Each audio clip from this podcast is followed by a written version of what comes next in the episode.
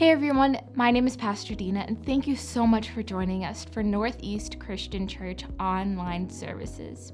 Please be sure to subscribe to NECC on all social media platforms to keep up to date with all that's going on here in our church. Also, if you would like to rewatch today's sermon, you can look us up on Spotify, YouTube, or Apple Podcast. Well, thank you, and enjoy the rest of service.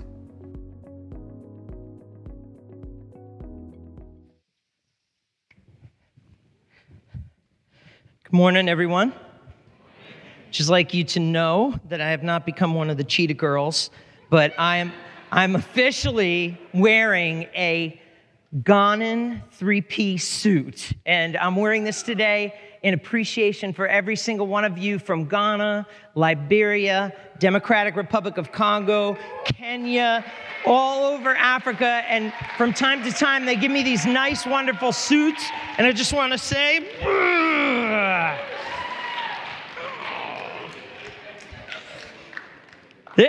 I'm looking good with this thing on, and so I just want to say, I also want to say, hey, Rebecca Katie, she's all the way up in the balcony. Come down here real quick if you would. Just run though. You got to run. Like, what? Oh, it's Sabrina. Wow, I can't even tell them apart anymore. I thought it was their mom, but I can't tell them. We've got a card for here. Come on down here, Sabrina, would you? Go ahead, run if you would. All right, cheer on. Rena. You got to run, though. What is she doing? She walking? Here she comes.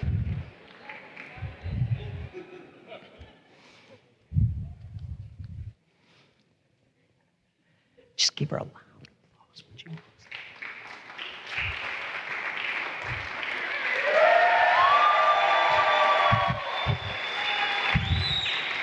I just wanted everybody to know that you're my favorite Katie, and you can give this to your sister, and you have permission to go in her room when she's at college at UConn, and you can take that back to her if you would. Okay, give it up. I have no idea why I just did that. It was just impulsively wanted to do it. This coming Saturday is probably one of the best opportunities you will ever have with a chance for you and your spouse to connect with some of the most solid marriage coaches that I know personally. Tony and Susan Palo have been doing this for about 20 years now. He has his degree as a clinical counselor. We did this before COVID, and it was just absolutely awesome. But I'm going to ask if, Pastor Dylan, if you would put this out somehow, and this is just a chance to make this easy for you, to sign you and your spouse up. You know when you write down your spouse's name, but you don't tell them you're going?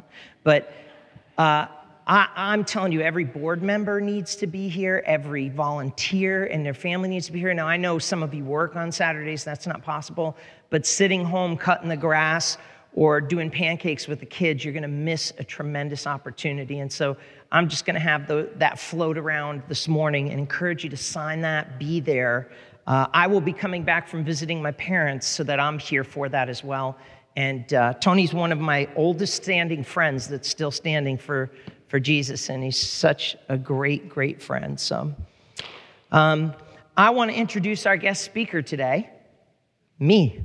I got a phone call last night at 10 o'clock. I was going back and forth with Pastor Tim, who is probably one of the greatest mentors in my life. I've had several of them. Pat Manzo, who is the director of Teen Challenge New England, him, Kurt Lang, and I just was like, Pastor Tim, it would be a great honor to have you here. And just yesterday, around like 9:30, his wife tested positive for COVID. And so I was like, yes, because I really feel like I have a word from God for you. And really, if we're talking about pastor appreciation, what we're talking about is Savior appreciation, right? We do what we do because he's done what he did for us. And so we're going to put the attention in the right direction. I also want to just reaffirm what was said by the board. My wife and I are fine. The board takes care of all of the team, and it is considerate of all of their stages and phases of life, and we're trying to ante things up as they go and getting creative. But those boxes out there are going to be there for the next 2 weeks. We'll have them for the next 2 weeks after. And this is a chance for you to bless them. You're kind of saying, well, what could I bless them with? Hey, a gifts card to, you know, a thank you note. Some of you don't have the means to give. Please don't. None of them would want you to give something financially that you don't have the means to. Others of you have been blessed, and you'd be like, man, what would I want? I'd want a blank Visa card so I could take somebody where I wanted to go. I mean, those are the kind of ways to bless them. But there is no box there. Please don't go out of your way and say, well, they didn't put a box for Pastor Paul, so I'm going to slip something under his door. Please don't do that. Please bless this team, because the reason that we are 320 people online and in person after COVID is because of great sacrifice that they made by my side. And I just want to give just a thank you clap to them and just say how much I love and appreciate you guys. And Dina right now is upstairs working with children. She's working with the kids. You know, when Samuel came to anoint the next king of Israel, David, he had to go through all of the sons that were tripping over each other, lining up like, I'm going to be the next king. I'm God's anointed. And he was like, none of these are the one that God chose. Where's your son David? And he said, David is in the field with the sheep. And I believe that that's sometimes where you find the greatest men and women of God is that they're doing the work of God, and you have to interrupt them to get message to them. And so she's up there. And I tell you what, she, along with Pastor Thomas, along with Pastor Mary Evelyn Cesar, along with Pastor Dylan, these are people that make tremendous sacrifice for bringing us the quality that we have here. So I just want to say thank you. And I want to share with you today a message that I've entitled called The Cave of Adullam. The Cave of Adullam. The place where greatness is made. Pray with me. If you'd stand across this room, let's do that. Unless, of course, you physically have a challenge, please don't do that. Or you're over the age of 65. Don't even. 50, if you're over the age of 50, don't know. Father, right now in the name of Jesus, we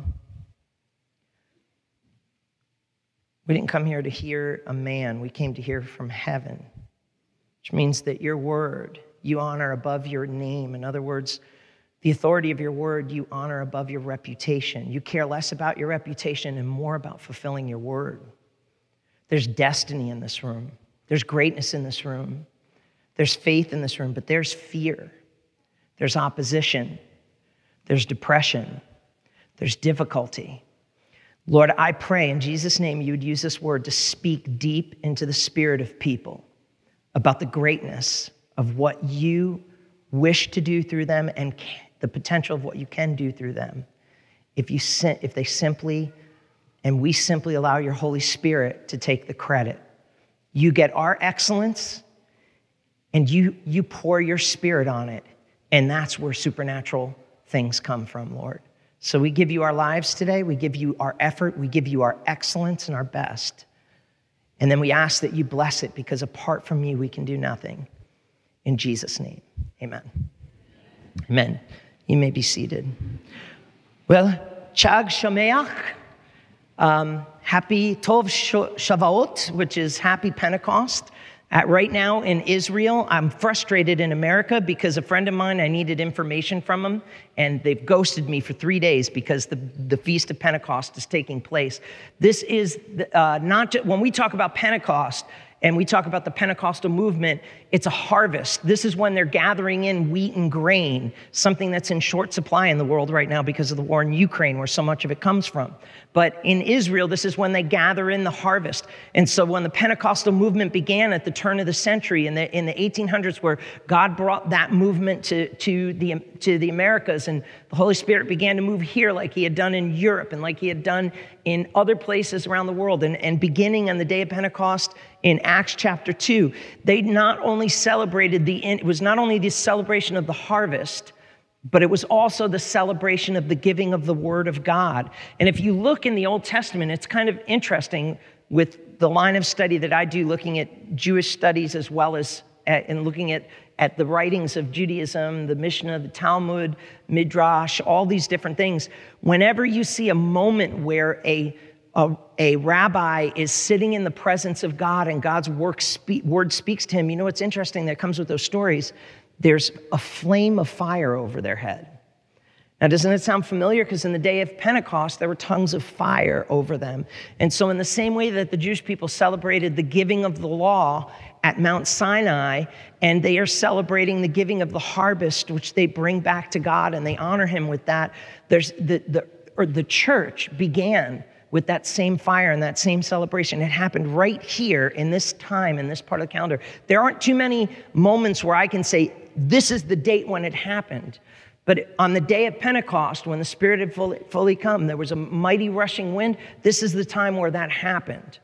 And now more than ever, we need the power of God's Spirit. We need the power of God's presence. And so not going completely in that direction, I want to go in the direction that God put on my heart, because it's very rare that it's often when you get a call late at night that your speaker can't make it, you usually kind of freak out and then you're kind of like, what am I going to do? And then he had suggested calling a couple of people, and I'm like, yeah, no, I've got this, you know. But I heard the song in my head, freak out. I was like, okay, keep cool, just keep cool. The Cave of Adullam. All right, enough with the 70s references, sorry. Had my Motown happening. Pastor Thomas, I'm looking for slides, and I don't see them anywhere. I'm so sorry. So as they do it, until then, I'm going to actually go with that whole disco motif. And if you see me go like this, that just means turn to the next slide. I may even add a little bit of that in there. I might do a pirouette on point. But for some reason, it's not in there. So we'll just roll with it. We'll just roll with it. It's good. So think about David's life, Cave of Adullam. King David, we probably know him best from the battle of David and Goliath, right?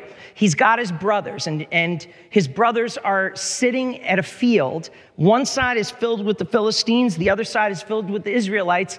But each day out comes this gigantic warrior of a man. He looked like a Spartan. He looked like one of those guys from Gold's Gym, and you look at him and you're like, sure, you're not using steroids. And he was just huge. He had a gigantic staff. He had a gigantic spear. He had armor all over him. He had a sword, and every day he would come out and he'd say, in classic Greek form, you send down your greatest warrior, and the two of us will fight, so that none of our people have to die here. And if I win, you become our slaves. And if you win, we'll become your slaves. And nobody from Israel budged. They were terrified. Why? But you'd be terrified too if you were looking at it through natural eyes. You'd say, that is an impossible fight to win. And so all of a sudden, David is sent on an errand with his dad. He says, take this cheese, take this bread, bring it to your brothers on the front line. He shows up because Bethlehem's about like 10 miles away from there. He goes down, and he's there right in the Eel Valley. He gives it to his brother, and he's like, what's going on? Who is this guy? And David hears him mocking God, and David's like, who is this guy? Who does he think he is? Where's somebody going to fight him? And one of his brothers, right, classic older brother syndrome. It's always the little brother that feels tough, right? He's like, who's this guy? And his older brother's like, we know you like a good fight. You just like talking. Just be quiet. Give us the cheese and the bread and go back to mom and dad.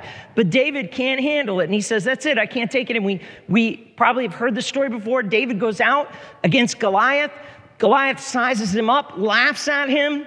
David goes down and gets 5 smooth stones, and he shows up, and really the truth of the story of David and Goliath is it doesn't matter how big you are, do not show up to a gunfight with a knife. That was the gunfight. You know what's interesting? A little obscure verse in the book of Chronicles talks about the tribe of Benjamin, which King Saul was from. King Saul, being from Benjamin, since childhood would have been trained like every single one of their men to use the sling with both their left and their right hand. It shouldn't have been David on that field. It should have been Saul. You see, Saul had an insecurity and a self-confidence problem. In fact, when God was calling Saul, Samuel was looking for him to anoint him, the prophet, and Bible says he was hiding among the baggage. If God calls you to something, it's not going to rely simply upon you. It's going to be him taking your best effort and mixing them together to accomplish greatness. See, you can't, the anointing is not a free credit card that just does all the work. You and I need to bring excellence to God. And then God takes that excellence and he anoints it, and powerful things happen when he partners with us. But sure enough, David gets called into the service of the king. And while he's in the service of the king, while he's there, you can click, it's going to be the same thing. Saul becomes jealous of him. You can go back one, sorry. Thank you. He becomes jealous of him. See, they heard something else about David. They heard that he was a musician. And when he was playing his harp, his lyre, it wouldn't have been a harp like as we know it, but, you know, maybe more like a tiny guitar, a mandolin. You know, the lyre is kind of more like that. But he was a gifted musician, and he would sing songs, but there was something different about the songs that he sung. When he sung them, it was like the presence of God filled the room. How many of you could, with me, with appreciation of our worship team, watch when they bring the very best that they have in their excellence to God, and then God's Spirit mixes with it, and you come in this place, and you're like, I don't know what I'm going to do, and then all of a sudden tears are falling and hands are raising, and you're forgetting about your problem, and you're focusing on God. That's the beauty of a worship team. That's the anointing of God, the presence of God filling something. And so David's called into service for Saul because his disobedience had consequence. And eventually he went from being the man that everybody looked at and said, he's the guy. He says that he was taller than everybody else. He was handsomer. He was more handsome than everybody else. And yet at the end of the day, he was nothing less than Gaston. And he goes crazy. And now he begins to throw spears at David to kill him. Now, I don't know about you, but usually when your boss says you're fired or we have to let you go, you pick up your stuff and you leave. But when you're in the service of a king, the king has to let you go. And so David keeps sticking around, and he becomes an expert blade dodger. He'd just be in the middle singing a song, and then all of a sudden a spear would fly, and David would just go, whoa! Holy, holy, holy Lord! God Almighty.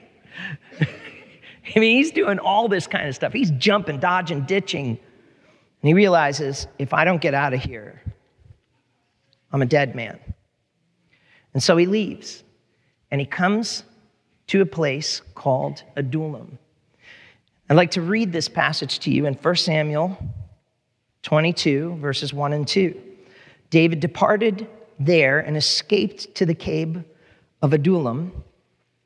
And when his brother and all his father's household heard of it, they went down there to him. Oh my goodness.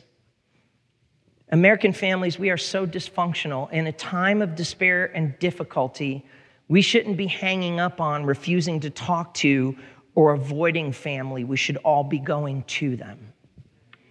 How about the next time you hear about a difficulty that's going on in your family situation, you suspend judgment and you drive there. David's whole family shows up, and I mean, like, this is in a small group, but then listen to who else shows up. Everyone that was in distress, everyone that was in debt, and everyone who was bitter in soul gathered to him, and he became commander over them, and there were with him about 400 men. Doesn't that sound like an awesome group of company? I'm so bitter. Heard you were here. Just the kind of people you want around you, right? Man, I just declared bankruptcy and ding dong ditch. I'm going to reboot. Hi, David, be my king. But what's interesting about this is that when the plan of God crashes, when your dream becomes a nightmare, don't think for a moment that God's not in it. Because God uses the cave of Adullam. Now, I'm not going to try and give you the meaning of that name. I did a little bit of language search on it, and it's a little bit too obscure for me. Like, I could go in a couple directions and to preach real good, but it wouldn't be fair for me to do this, but to try and make it preach good. I'm not going to do it because I can't figure it out in the original language. But there is a word that I can tell you, and it's found actually in the book of 2 Samuel 23. And I'd like to read that to you. I'm not going to turn to it yet.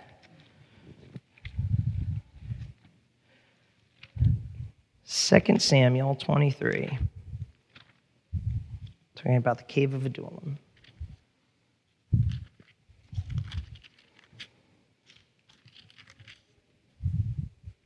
Verse 8, these are the names of the mighty men whom David had. Stop right there. I'm going to just go until we bring it back one. Here it is.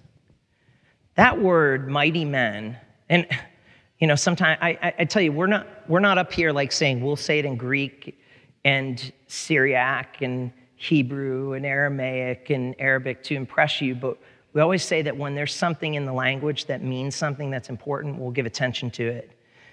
And this is a word worth noting. These are the mighty men, the Gibor, or in Hebrew, plurally, it'd be the Giborim of David. Mighty men and mighty women of God.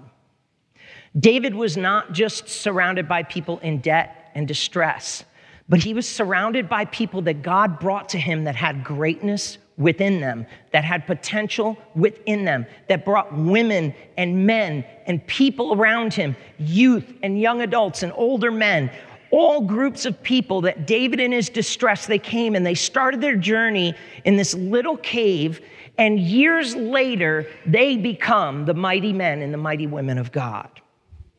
And that word Gibberim literally means a mighty man, a mighty woman. The picture is that there's an army facing another army with insurmountable odds. There's no way of dividing the enemy. Nobody can seem to do it. And then one single woman, one single man walks up to the front of that line and hits it, bam, and pushes through and makes a breach in the enemy's wall, and all of the other people rush through and conquer them. And what God was looking for when David moved was he was looking into the future of people that would become the mighty men and the mighty women of God. And you may find yourself right now in a season where you may be in debt, you may be in distress, you may be in depression, you may be in despair, you may be in a cave, you may feel alone, you may be ostracized, but I'm saying to you right here, right now, you are a mighty man and a mighty woman of God, and if you would get off out of that cave and begin to give your excellence to God, God will mix his excellence and his presence with it, and you will change the world around you. That's almost too big. Let me pull that back. Let me reel that back in. God will change. No, you will change your family. You will change the life of that wayward son that keeps relapsing in addiction. You will break through the wall of addiction in your life if you will give God your excellence, and if you will give God your life, and you will let him be Lord, and you stop taking that place, and you let him be your God, and you stop saying my way, and you start saying, God, your will be done on earth as it is in heaven in my life, and you begin to do that, you will break through that wall of depression, you will break through that wall of addiction, you will break through that wall of opposition, you will break through that situation if you give God your excellence. That's what a mighty man and a mighty woman of God is, a Gibor. And they list off these men and women of God. Thank you for being right on spot. Here goes the first one here. His name is Joshev. I know it has a B there, but it's actually pronounced Joshev-Bashevet, actually. Joshev-Bashevet. And it says, these are the names of the Gibberim, the mighty men whom David had.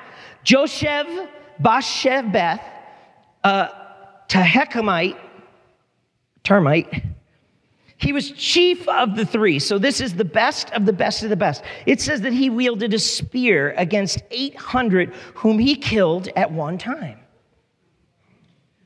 Maybe he was the one that showed up that was bitter. So sick and tired of life. David's like, you come to the right place. I'm sick and tired of being sick and tired. I'm tired of things remaining the same. I'm sick and tired of the excuses. I can't stand the setbacks. I can't take it anymore. And then all of a sudden, just in that cave, he picked up a spear and he started practicing. And practicing. And went to battle after battle after battle. And this man, what's cool about his name is that it means simply to take a seat. Because he changes the trajectory of his enemy. What's interesting is that part of his name has that word Sabbath in it. And so what this man does is he shows up and he says, I'm going to end this war all by myself. And then when it's over, I'm going to sit down because there will be no enemy left. And one day he comes out and he sees that there's an enemy that's there. They're outnumbered and he's outnumbered himself. How much? I don't want to exaggerate it. 800 of the enemy. 800 people. Now, I don't know if you knew this, but Pastor Kevin's been going to the gym, and he's been boxing. I just dare you when you go home today. I just want you to just shadow box, right? Just do a jab, which is all just basically extending your elbow. Just do that 300 times. This man is ramming people through. I don't know if he said, I got to speed this thing up. 3. 3 guys there. 5. This guy kills 800 people. I don't think that this is a lie. I don't think that this is an exaggeration. I don't think that this is a scribal gloss or anything like that. I believe this man went out. He had spent his life being sick and tired of being the victim of depression, being the victim of the enemy, tired of having things taken, tired of having things stolen, tired of just rolling over and saying, well, you know, that's just life. And he just said, I'm sick and tired of this. I don't care how many I have to kill. I don't care how many are coming. I'm going to end this once and for all because when I'm done with this, it's done, and then I'm going to take a seat. And there are some of us in here that have been so sick and tired of being sick and tired. I say that God is telling some of you, it's time that you pick up your weapon and you stop doing the job halfway and you do it completely. For those of you struggling with addiction, no more halfway houses, please. Those of you struggling with marriage problems, no half resolving your disputes. Those of you with kid problems, no halfway passive-aggressive solutions. Those of you with money problems, no half budgets. Completely and totally eliminate the enemy so that when it's over, you just say, I'm just going to take a seat because there's nothing that's coming up behind me. I killed it all. Listen. He started in the Cave of Adullam. I don't care where you're at. I don't care how sad your story is. I don't care how great your setbacks are. We serve a God who makes the impossible possible. And he's looking for that in your life. I don't know. I just think of this guy, and this was the phrase that just came to my mind, was he's a guy that says that zeals ignore the odds. As a person, like, you just don't get out there and say, all right, I've been practicing, I'm going to. It's like you get an anger inside of you. So I'm sick of this. Zeal ignores the odds. You know what? If you're going to live a life of faith, if you're going to become a mighty man and a mighty woman of God, and not just a mighty singer or a mighty Sunday worshiper, but a person that God has so overtaken your life that it's taking every part of your life, that you can't think, do, plan anything without him being central to that. So much so that if God's Will says, I know you want this, but this is what I want and need and write and say in my word is for your life. You're willing to say no to you and yes to him. If you're going to become that mighty man, that mighty woman of God, you're going to have to get beyond looking at the odds and looking at the setbacks, and you're just going to have to start swinging. Because God is looking for, I don't even want to say his name again, Joshev-Bashevet. And he could be here. She could be here. You could be that woman. You could be that mighty man of God. That's what God's looking for. Then there's another guy, Eliezer.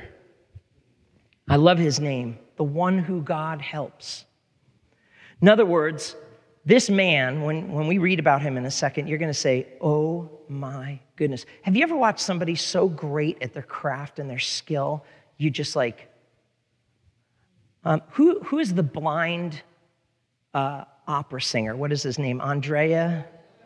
Yeah, you all know him, right? I listen to that guy and I'm like, what? Just angelic. Like, just amazing. Have you ever watched a craftsman create something and you're like, how in the world do you do it? I can't even change a light bulb. Eliezer was an incredible fighter. Before he was a fighter, though, he was a companion in the Cave of Adullam. He started where you are. He started where you were. You're no different than any of these people. And what I love about this guy is his story. Look at this. It says, and next to him among the three mighty men was Eleazar, the son of Dodo. Now, don't make fun of him for that last name, because he's also the son of Ahoihai. He was with David when they defiled the Philistines and were gathering there for battle, and the men of Israel withdrew. Well, what in the world are they referring to? It's right here in 1 Chronicles chapter 11, 13 and 14.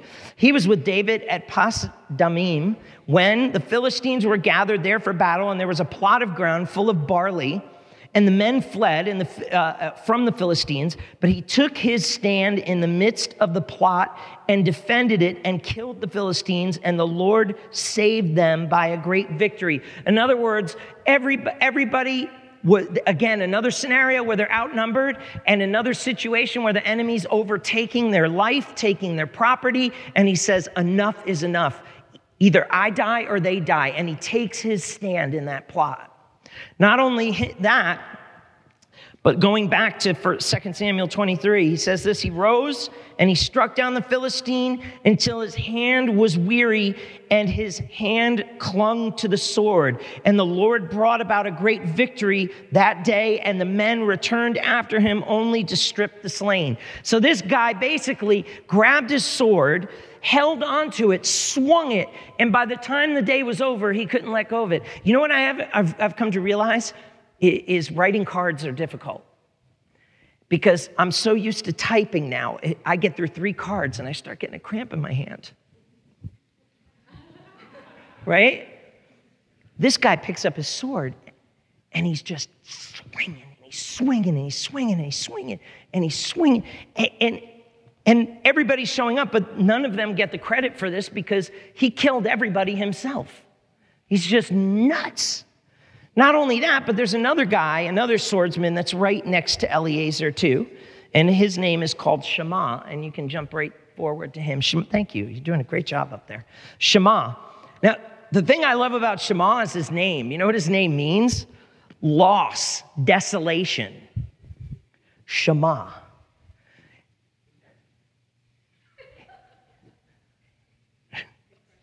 What?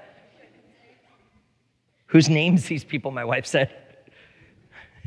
Everyone's got a mom that loves them. Shema, loss, desolation, right? This is the crazy thing. His very name is a setback. Who spoke over your life?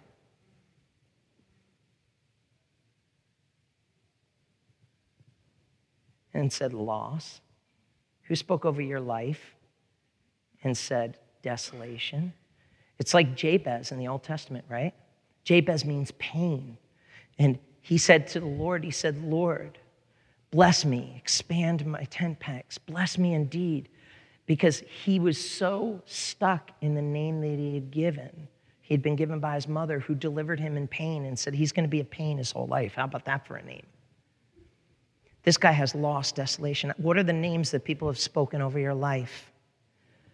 Abused. Addicted. Depressed.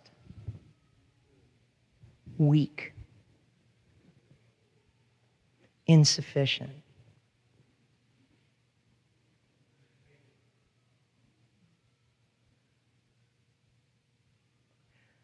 See, if you live your life from the disposition of what the outside looking in says about you, you will never experience what it is to have the excellence that God has placed within you mix with the anointing of God's presence and kill 800 in a single battle. Mentally ill, mentally challenged, handicapped, autistic, stupid, abandoned. We could sit here all day until I hit one that hits you. A failure, a moral failure, a human error, an accident. It does not matter what men say about you and what men say to you. What matters is that you understand that all that God asks is for you to give the very best that you have to offer. And just a word of note here, your excellence ain't as excellent as you think it is. And then for others of us, we need to hear that your excellence may not feel like a lot, but it's enough. Because it's not our excellence that does great things for God. It's not just excellence that makes a mighty man and a mighty woman of God. It is a God of excellence that makes us excellent people. It is a mighty God that makes us mighty men and mighty women. And it doesn't matter how old you are. It doesn't matter how many times you were abused. It doesn't matter how many labels were placed on you. My sin and my pain and my scars do not define me. Otherwise, Jesus would simply always be the buried one. He's not called the buried one. Sometimes he's referred to as the crucified one, past tense, but he is always referred to in the present tense as the resurrected one. And Jesus resurrected so that you and I can resurrect. Some of us here are in the cave of Adullam and we're on the cross of our affliction, and God's saying, it's time for you to get up and live the resurrected life. It's time for you to pick up the weapon and the tools that I've put in your hands, and it's time for you to fight the fight that I've called you to. Next to him was Shammah, the son of Agi, the Harahite. The Philistines gathered together at Lehi, not Lehi Clinic, right? Where there was a plot of ground full of lentils. And the men fled from the Philistines, but he took his stand in the midst of the plot and defended it and struck down the Philistines. And the Lord worked a great victory. What God is saying to some of you, and I don't even want to say some of you, to all of us, is it is time for you to stand your ground. It's time for you to stand for what you believe in. It's time for you to stand for morality. It's time for you to stand for faith. It's time for you to stand for God until he changes the situation, to take a battle, and you might have to swing it till you're stuck to it. But it's time to pick up his word. It's time to pick up that sword. It's time to pick up prayer. It's time to pick up talking to God. It's time to fight and begin to talk to hell and say, hands off. It's time for you to begin to speak and let God speak faith into your life.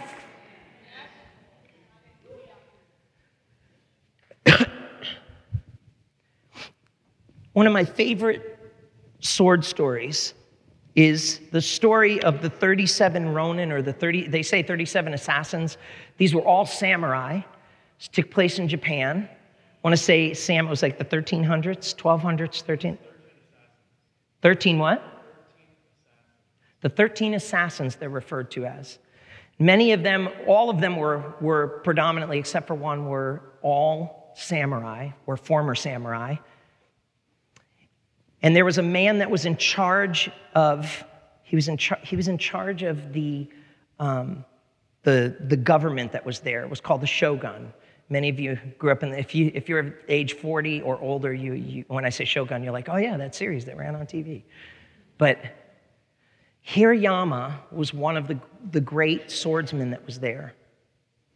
And he knew there would come a point where he would have to fight. And so their decision was they had to kill this councilman that was good, this shogun that was going to take to the council, because he wanted to take everyone into war. He wanted to throw them into conflict. He wanted to throw them into despair. He was a twisted individual. He used to bring people into his house and shoot arrows at them just for fun. He would cut off the arms and legs of people just for the mockery of it. One woman was left, and all she could do to communicate with these samurai was literally a marker in her mouth, a paintbrush in her mouth, and as she told the story of what happened to her because of this twisted individual. And they said, we have to restore honor to our country. We have to take out this man and make sure that he doesn't become part of the shogun and take us into war. And so Hirayama, in the samurai custom, for you to open up your sword, if you open it up like this, this is a clear statement that's basically saying, I'm going to show you that I'm not your friend, I'm your opponent, and I'm your enemy, and my intention is to kill you. And Hirayama, all through that entire alley where they were coming towards him, his post that was there, he had preset hundreds of swords, so that as he took it out and he hit somebody, and it got stuck, he was able to grab the next one and bring it out. And he just hacked through and cut through, and literally, like, true story. I read the stories in the Bible. This man, I think it was 300 men that he took out because he was that excellent of a warrior. And I think if there's anything I'm trying to get across here today is this. It's that, let me put this away so that none of you think I, like, freak out and run through. Pastor goes crazy in Northeast Christian Church. Swings through the crowd of congregants on Pastor Appreciation Day. I'm not going to show off with it or anything like that. In the middle of World War II, Winston Churchill, there's a great film that's out on him. I forget the title of it now, but it really doesn't show the full story of this man. He was just crazy courageous. He was a terrible peacetime leader, but man, this guy was a great wartime leader. You want to see what a good wartime leader looks like. He is one of them. He just had a comeback for everything. In the middle of bombings, he was trying to show the people of London that they didn't need to be afraid of Hitler, and so he would go up on the top of the building and hang out in the middle of the bombings to say, we don't need to be afraid. But at one point, all of Europe had fallen, and France was gone. Belgium was overrun. Holland was in control of the Nazis. It seemed like nobody could stop them. All that was left was England. Everybody's saying, we should look for peace with them. We should look for peace. And he's like, absolutely not. This man doesn't want peace. He made peace with Poland. He overran them. He made peace with France, and he overran them. This man doesn't want peace. He wants to conquer. And he got up and he gave a famous speech in Parliament, and he gave it over the radio, where he said, never to ever give up. He said, we'll fight them on the land, we'll fight them on the sea, we'll fight them here, we'll fight them there. He said, never, ever, ever give up. And some of you need to hear this. Maybe you've never had a father speak into your life. Can I take that voice for just a minute? Maybe you haven't had a father that was trying to speak courage into your life. Maybe you did have that. Could I just speak into your life as a pastor and say, never, ever, ever give up. Don't quit. Don't stop. Don't lay down your sword. Be the person that's like these men of God that picked up their weapon and fought the fight until it was completely done. And then be like Joshev-Bashevet, whatever his name is, and take a seat, because you completely fought with excellence. See, God's looking for mighty men. He's looking for mighty women. I got one other guy here. Yeah, I got to do it just for the sake of it. Last guy here is Benaiah. Benaiah.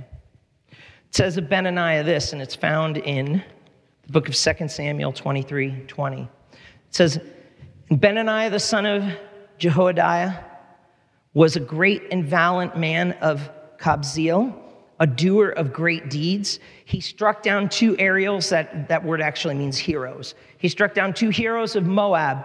He also went and struck down a lion in a pit on a snowy day. Now, when you think about pit, you kind of get the picture of, you can go back one real quick. This is kind of how one artist depicted it, you know, pit. But that isn't what the pit was. How many of you were with me in Israel recently? Just wave your hand. You're about to see the value of that pit we went into. Watch, skip forward 2. You are looking at the pit. Go forward one more. Oh, never mind. You can go back to that last one. It actually is the word for cistern. It's the word for cistern. See, the lion went down into this underground pit where they would catch rainwater, and he was down there licking up water. David and his men have several hundred troops, all pretty much dying of thirst, because that's the way it is. And the only way that they're going to get that water is as if somebody kills that lion. How many of you from Africa ever hear a lion roar? See, in America, we have no idea. You could hear a lion roaring from miles away, and you feel it in your chest. It's the most terrifying animal on the face of the earth. And bears are kind of like cuddly compared to them. They're ferocious. And this is kind of what I see with this man. Nobody's going to get a drink. And in that part of the world, if you get no water, you die of thirst. They're in battle. They're totally thirsty. So what does he do? I got this. He jumps into the cistern. A cistern can be sometimes as big as this room right here. It could be about maybe a quarter of the size of this room, but it's hollowed out from rock, which means that once you go in, you're not getting out unless you win. And this guy, everybody's sitting there saying, what in the world are we going to do? We need water. And he says, I got this. If you want to be a mighty man and a mighty woman of God, you need to begin to consider the things and the victories that other people need. And you need to begin to be the one willing to fight that fight for them. If he never jumped in and killed the lion, nobody would have gotten drink. I don't know. David had a good lineup of guys. Maybe one of the other ones could have done it. But he jumps in there and he kills it. I believe a man and a woman of God are not just simply consumed with their life, their priorities, their purposes, their plans, their dreams, their goals, but they actually have an eye for what others need. And they say, that person can't do it. I'm going to do it for them. My goodness, can I speak to the boys and men clothing here today? Can I just say the world doesn't need another punk and another pervert? I love a line that I read recently. I think it was actually put online by Ruth LeGros. It said, a woman wants to feel protected like a daughter, loved like a wife, and respected like a mother. And you find the third one when you're in marriage is the one that you have to work at. I'm just making a little confession. But we were called to be defenders. And if you want to be a mighty man and a mighty woman of God, it's time that you begin to step up and step out and be a defender. My wife has the most guts in our household. I mean this. I'm not going to tell an embarrassing story, honey, I promise. I'm not going to put you a highlight or anything like that. But you got to understand, I always find myself in the middle where a lady is getting, where a lady's in conflict, and then I have to jump in and do something. But it's usually like, for me, I actually will take insults. I might even take a hit. Like, I'll take a hit and let it roll because I'm just not like egotistical in that sense of like, I have to have the upper hand, I need to, be the man or whatever. But I'll never forget, we were on Block Island and there was a kid and he's sitting there and there's this woman that's like, this girl, his girlfriend's right there and he's screaming at her. He like shoves her shoulder, he kicks the car, he punches the car, he's yelling at her. And all of a sudden my wife goes nuts. She's like, hey, what do you think you're doing? And I have to be honest, right? I have to be honest. I kind of grabbed my wife and I'm like, honey, don't do it. Don't like, it's okay. And she pushes my hand off and goes, I'm dramatizing a little bit. It's like, what do you think you're doing? What are you doing? My wife's yelling. He's like, oh, you know, and then he goes into like, this is what any abuser does, right? Then he gets into like, I'm not hurting her. We don't have that kind of relationship. Yeah, sure you don't, right? And so that's when all of a sudden I'm like, okay, I need to do something because my wife's going to kill him if I don't. So I pushed, I don't want to say I pushed you, but I moved my wife over. She's still yelling at him. And let me tell you what, my wife starts yelling at you, will be terrified. You'd rather just beat me and get it over with. And so I kind of move her over. I kind of just turn. I look at him. I see what I'm dealing with him. And I look at her and I just say to her, do you want to go home with him? And he's like, it's not a problem. It's just, I said, please be quiet. I'm not talking to you. Do you want to go home with him?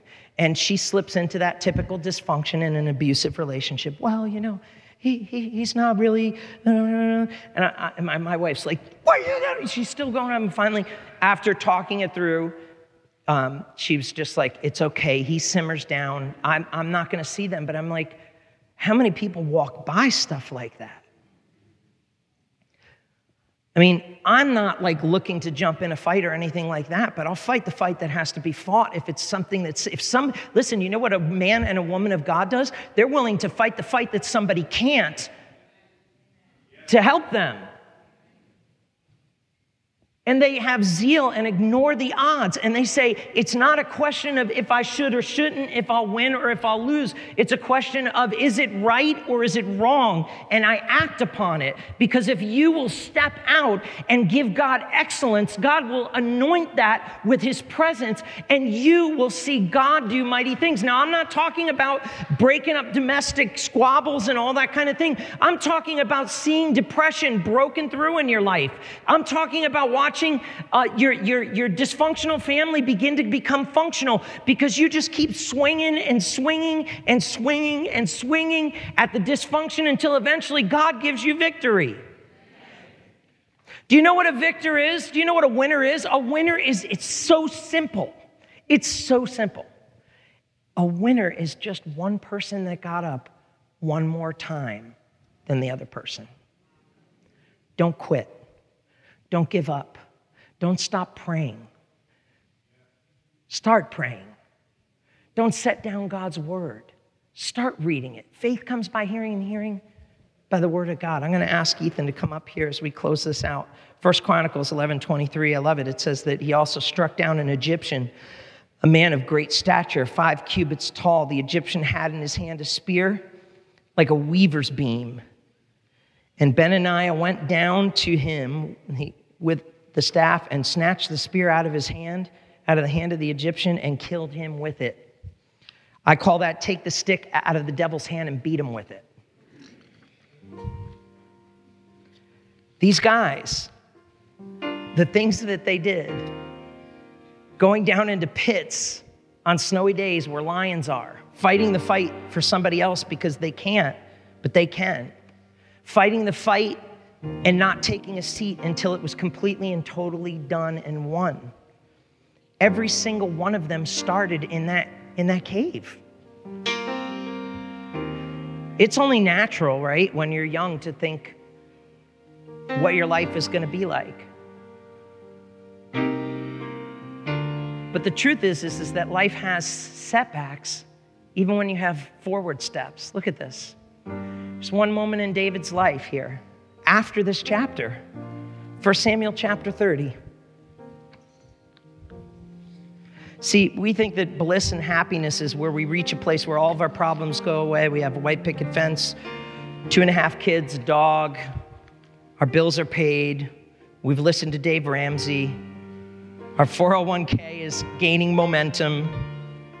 But you can lose that all in the snap of a finger. And I kid you not, the next 2 years have me concerned for us as a nation and for us as a community financially of where our economy is.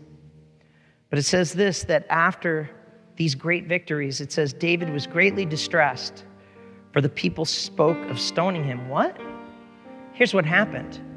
These people that fought by his side, Benaiah, Eliezer, Shema, their friends, their families, their clans. They went out on a raid with David and they came back and they found out that the enemy came in and had taken everything, all of the money, all of the children, all of the women, slaves, carried them off. Everything's burning. And David's sitting there saying, oh my gosh. And David wasn't thinking just with everybody. He was like, you know, we just lost everything. But he was also saying, where's my wife? He was having the same pain that everybody else was. Where are my children? Forget my stuff. Where's my family? And it says that at that one moment of despair, they said, let's pick up stones and kill him. This is David's fault. Each of his sons and daughters, but David strengthened himself in the Lord. And David said to Abiathar, the priest, the son of Elimelech, bring me the ephod.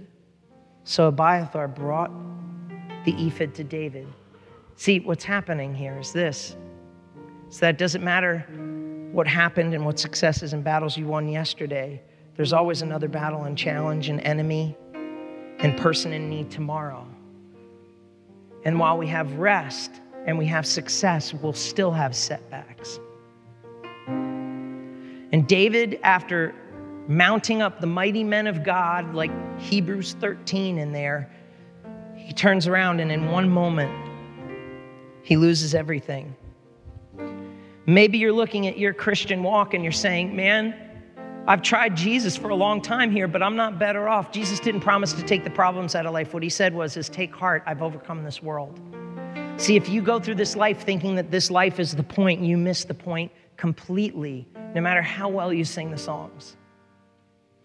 You were made to be a mighty man and a mighty woman of God. And the way that you become that mighty man and that mighty woman of God is one simple word that is so missing in the church, and it's called faith. John 5:4 says, everyone who has been born of God overcomes the world. And this is the victory that has overcome the world, our faith. Faith is that thing that Jesus said, if you have it the size of a mustard seed, you can move a mountain. It says in Hebrews 11 that the people that are in that faith chapter, it says that through faith they conquered kingdoms. They enforced justice. They obtained promises. They stopped the mouths of lions. They quenched the power of fire. They escaped the edge of the sword. They were made strong, listen to this, they were made strong out of weakness and became mighty in war. Northeast Christian Church, Lowell Assembly of God, people online and people here, listen to that phrase and don't miss it. We're made strong out of weakness and became mighty in war. I don't care how weak you feel you are right now, you serve a mighty God. And the mighty man and the mighty woman that he is calling you to be, the mighty comes from him. If you're willing to fight, if you're willing to take your stand, if you're willing to swing until you can't swing anymore, and then if you're willing to stand up for those who can't stand up for themselves, if you're willing to fight someone else's battle because you know they can't win it, but you know that you can bring the breakthrough and the victory in their life if you stepped in. And I ask you to stand as we pray here, as we close off. My prayer for you is that you would remove the word mighty from that. And you would say, God, I am but a man. I am but a woman. But if I allow you access to me, that'll make me a mighty man and a mighty woman. Some of you have a battle to fight. Some of you used to hold the word of God and you haven't picked it up in ages. And you think you're fine for it. But there is a Cave of Adullam moment coming. There's a spear of Saul. There's always going to be a ziklag. There's always going to be a problem. And it's in those moments where you recognize, oh my gosh, how did I get this far away? Maybe you're here this morning and you're saying, I feel so far away from God. God's going to close that distance for you right here, right now. I want to pray for you and close this off. Father, right now in the name of Jesus, I pray that you would put victory in the hearts and lives of your people. Lord, I thank you that you're not a fantasy. You are the reality of this life. You say that if we confess with our mouth that Jesus Christ is Lord and believe in our heart that God raised him from the dead, that is what saves us. Lord, I believe that if you conquer death, then you can conquer everything that comes against our lives. If we would just pick up our faith and allow you to take hold of our excellence, and that you would pour in your spirit, that we would see 800 fall with a spear. We would see 300 drop with a sword. We would see lions killed in pits on snowy days when all the odds are against us. Lord, what changes it, what makes it is faith. It's faith. Jesus said this in the Gospels. Keep your eyes closed, but just hear this. I just really believe that this is for many of you here. Jesus, at one point, he's talking to the disciples and he says, yep. But my question is this: when the Son of Man returns, will he find faith? Some of you, it's not your Bible reading or your prayers, and it's not your hopes or your dreams. It's not your efforts or your endeavors that are failing. What's failing is your faith. Remember the one in whom you have placed your faith. He created the stars. He moves the heavens. He created this world. The devil is not his competition. The devil is not his adversary. He is his pawn in his plan. And many of you, you've held on to your Christian practices, but you have let go of faith, and God is calling you to renew a grip on the sword of faith. And so, Father, in Jesus' name, I just feel the need to just pray. Lord, we across this room, we say, Lord, fill our hearts with faith again. Fill us with, Lord, not just with courage, but with faith. Lord, courage stands in the battle, but it curls back when it has a loss. But faith moves forward and is confident that the outcome will be victory. Lord, it's confident that the one that we put our faith in, that we're not the fool, that, Lord, that in this life, while people might intellectually call us idiots, that might look at us and philosophically try to denounce or devalue us, Lord, that the faith that will stand when we stand before you, when the world is judged, Lord, you will say, well done, thou good and faithful servant. We have known and we realize in whom we have placed our faith, and we trust you with our life. We trust you with our dreams. Lord, we give you our life here today. And we just say, Father, make us mighty men and mighty women of God. In Jesus' name.